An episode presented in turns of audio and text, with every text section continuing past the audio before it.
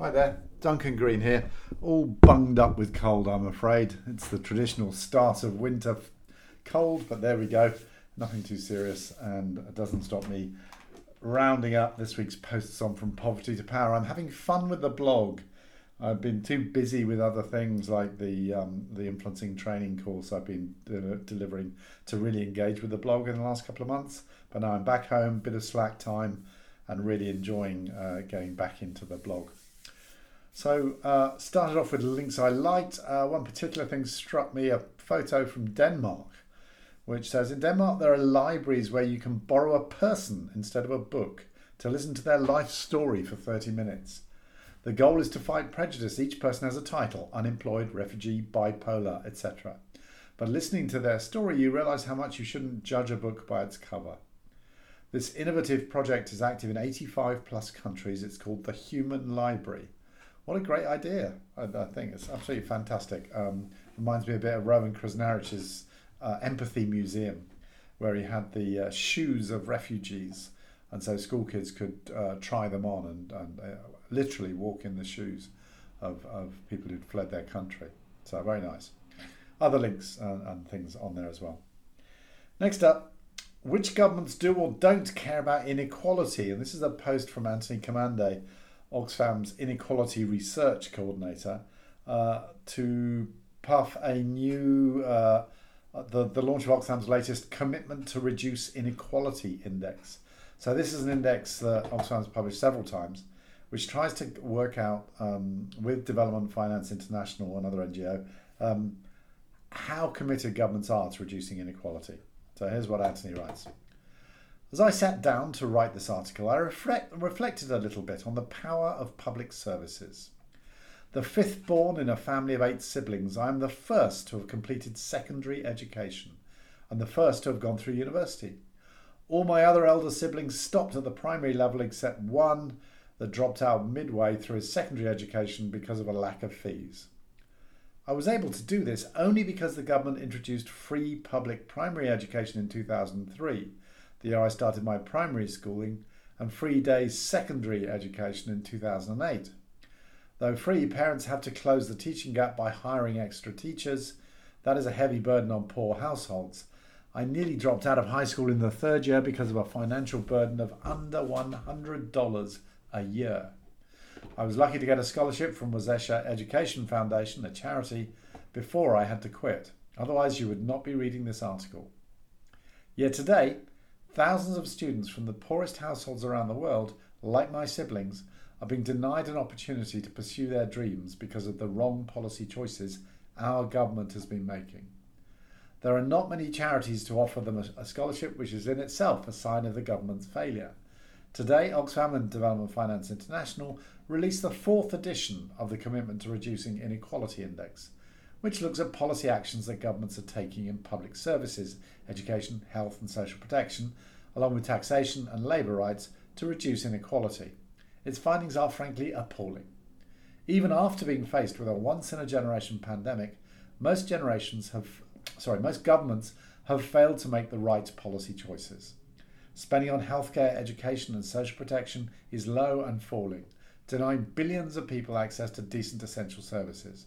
The majority of workers, especially in the world's poorest countries, are exposed to exploitation as they lack formal contracts. Wages for average workers are declining, but governments are failing to adequately tax the richest and their corporations. But some countries are showing the way. The CRI index also shows that a few countries at all income levels are taking positive actions to reduce inequality. The occupied Palestinian territory increased health and social protection budgets during the pandemic. South Korea increased tax on the richest and spending on health and social protection. In Latin America, Costa Rica increased the top, the top rate of personal income tax by 10 percentage points. These countries are showing us that inequality is a policy choice and action can be taken. On the other hand, other countries are moving in the opposite direction. France and Belgium cut corporate tax rates. Ghana cut spending share on education, health, and social protection. And the United States failed to raise the federal minimum wage, which was last updated in 2009. And then he concludes We have the solutions, but governments are failing to act. The government, the international community should step in with financial and technical support. This is some of the answers he's got. Debt cancellation and restructuring are long overdue. Another issue, issuance of special drawing rights and an IMF financial asset is desirable, but focusing on lower middle, lower middle income countries. More aid should be directed to poor countries to fund the social sectors. Only then shall we be in the same sea and ship instead of some on yachts and the majority clinging to life rafts trying not to drown. So that was a kind of model blog post in the sense that he led with a very personal reflection which brought the issues alive and then delivered the content from this uh, new league table report. So I thought it was a very good piece by Anthony there. The next post uh, was a blog, uh, was a podcast rather.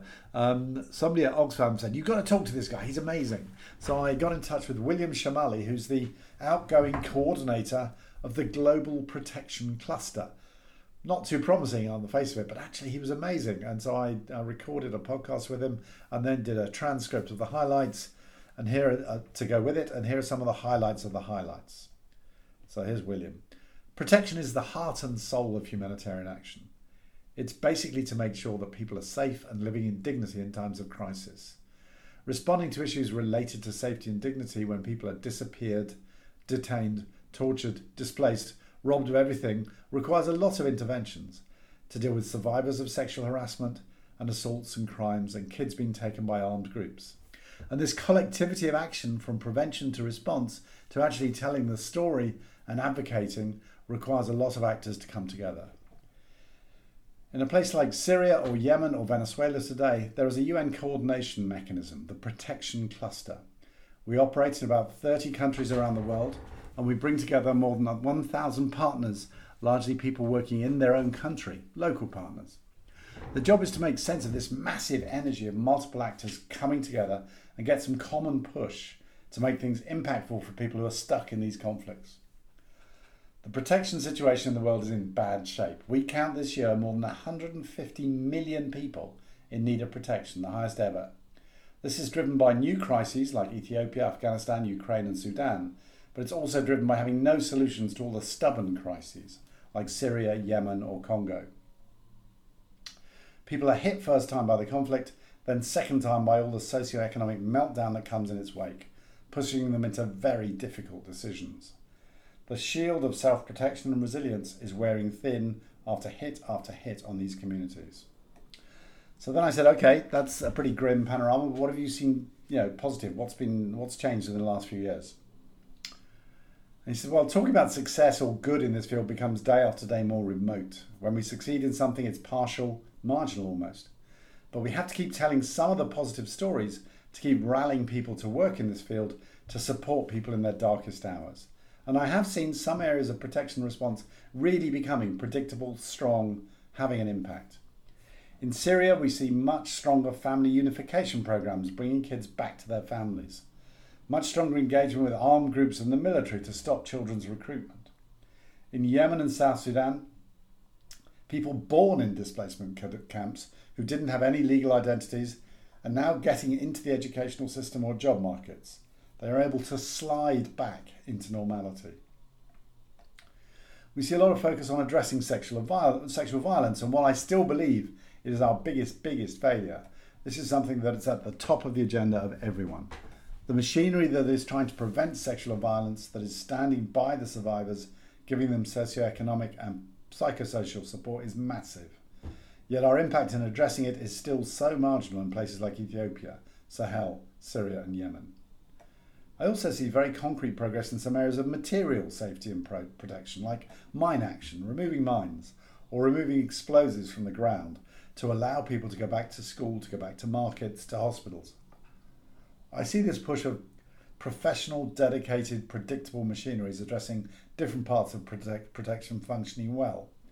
It has many organisations that are dedicated to that, many thousands of staff that are passionate and really trying to do their best. But in a bigger sense, I think humanitarian aid has shifted from a place where the main story was material needs people losing their homes, people need food, people have their home schools bombed to a place where dignity and rights have come to the centre. If we listen to the media, to the plans, to where the budgets of the humanitarian actors are going, definitely protection is gaining ground. Over the last three years, we went from a global budget for protection work of about 450 million to this year about 1.4 billion dollars. So I asked him whether the humanitarian section, uh, humanitarian sector has made progress in, in being able to, to actually change government policies. I think it's fair to say that organisations like the Red Cross, Geneva Call, the UNHCR, the World Food Programme, uh, Norwegian uh, Refugee Council have definitely grown in expertise in diplomatic negotiations that allow programs to operate on the ground in a comprehensive way. Humanitarian aid has shifted from a place where the main story was material needs to a place where dignity and rights have come to the centre. However, out of the 150 million people today in need of protection, we collectively, local actors, international actors, you in NGOs, everyone, can at best access comfortably 50 million of them. So we're leaving 100 million people without any decent chance to receive any support. What does that mean? It, it means that being able to, to, to be in the communities, to monitor the situation, to talk to the army groups, to try and change behaviour, to identify children that are being recruited or girls that are being married off or survivors of sexual violence. That takes time, trust, presence on the ground. But instead, we see a tendency to use humanitarian access negotiations to deliver materials. We count our access to Tigray or to northwest Syria by the number of trucks that have come in. These trucks are crucial, they carry life saving food and medicine, but it's not enough. Our collective humanitarian advocacy style and needs uh, needs to be more holistic from a protection sense, which kind of brought us to a discussion on localization, yeah, the topic of the day. And William said, Well, we talk a good game, and we've made some progress. Out of our global budget for protection, 25% of that 1.4 billion goes to local partners, um, which is a major achievement. And we're far, yeah, we're, but we're still far from where we should be. We've hit the target for the grand from the grand bargain, that global agreement on humanitarian, which put a 25% target on localization. But our sector has to be fully driven by local actors. We have 1,400 members across 30 operations. 90% of these members are local organ- organisations. So I would expect 90% of our budget to go to them, not 25%. Final question for me Do you think people working in protection realise how far they've come in terms of that overall budget, the increasing centrality of protection to humanitarian work? Protection workers are advocates, activists. We come from an underdog mentality where we believe that people don't want to talk about our issues, don't want to talk about sexual violence and children's recruitment, racism, or interethnic conflict.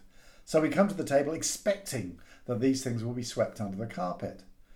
But the protection sector today is one of the most robust humanitarian sectors.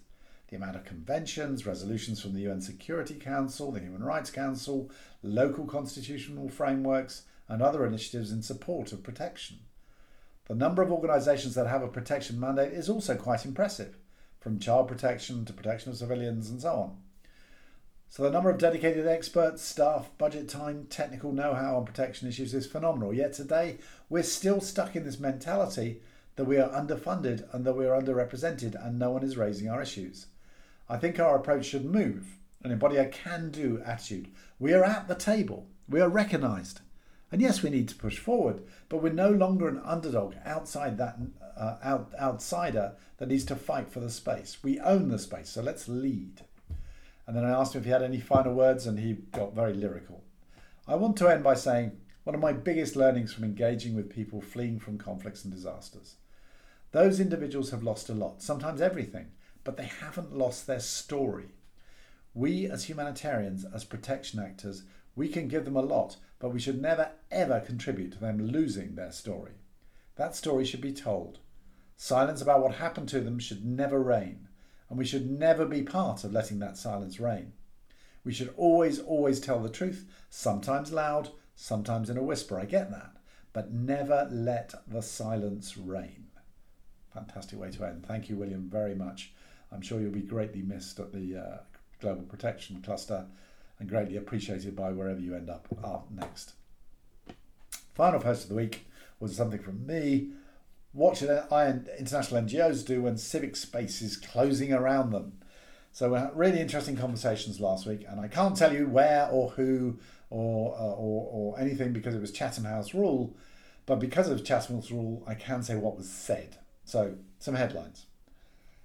In India and probably many other countries, the attack on civil society organisations is just one facet of a wider offensive against liberal democracy and liberal values. Elsewhere, elsewhere, it is just one part of the Bolsonaro Duterte Trump type assault on any source of criticism and opposition. Second, it's not just about governments. In Bangladesh or Pakistan, if you blog, someone could kill you for saying something they disagree with. Where the conversation got interesting for me was when we got to the so whats. Firstly, the need to be credible and legitimate, necessary in itself, and also to help reduce, though not eliminate, the risk of being closed down or worse. For international NGOs, that means being connected with the pain of the country, and that's a quote from one of the speakers. Secondly, some more practical advice, also for INGOs mainly, although also for local ones. Avoid inflammatory job titles like policy or advocacy, let alone campaigns. Keep things as technical as possible. Tell officials, I work on the SDGs because no one understands what they're about. That gave me a laugh. Assume you are under surveillance. Use multiple phones. This is the daily reality for NGOs working in, in an increasing number of countries. Speaking together is safer than speaking alone. Pay a lot of attention to when it's better to go unbranded and when, on the contrary, using your brand might afford some protection to partners who are risking their necks. Invest in getting the right messengers to talk to decision makers. Who do they fear or respect? Non INGO people, non NGO people are often better for this if you can persuade them to help. Be patient and ready to wait for better times. Local partners advise on how they weather the cycle of atrocity and wickedness. Another quote digging in for the long haul, finding pockets of hope and survival. Better monitoring of, of emerging crises. We can't wait till someone gets hurt. Instead, look for signs of a progressive weakening of social empathy, polarization, and violence that can tell you dark days lie ahead. This is pretty serious and di- di- distressing stuff. Third, there's a trade off here that every organisation and individual must wrestle with. Do we live with closing space and shut up in order to maintain access, for example, for humanitarian relief? Or do we speak out at increased risk? At some point, speaking truth to power may be so essential to an organization's mission and identity or those of its partners that risking being banned, exiled, etc. is necessary. But do so with eyes open rather than by accident. If there's no quick fix, we're talking about investing in young people and new ideas, including helping build a new culture of politics that does not contribute to the levels of entrenched polarization that we now experience. Entrenched and growing polarization. But that idea poses some big challenges to conventional campaigning. When I got to Oxfam, I was taken to one side and handed the secret sauce of a successful campaign. You need a problem, a solution, and a villain. Heroes are optional. But if that recipe, even if it works for an individual campaign, contributes to polarization and othering, what then? It's a bit like the debate on poverty porn. Images of malnourished children may raise more money in the short term, but what are the long term impact uh, on norms and policy and politics? On the other hand, with such a noisy media environment, some kind of "ooh, let's all hold hands and imagine a better future" narrative is likely to sink without trace, as Oxfam found to its cost with some of its previous cam- uh, more positive campaigns. In a follow up email, one of the participants elaborated on this point. You can't just put out these let's all change the world statements. Everyone use less energy, everyone fight inequality. You have to create the detailed local infrastructure and building blocks that make that tangible in people's daily lives. My point being that when we talk about closing civic space, we are saying that the civic space we are used to fighting in, the air wars, isn't working for us anymore. And rather than just think of different tactics in that space, we have to do the hard work of actually building, creating, carving out the spaces again that we want to use. And on that rather insightful note, I will say goodbye. Have a great weekend, and I'm sure we'll be talking next week. Bye.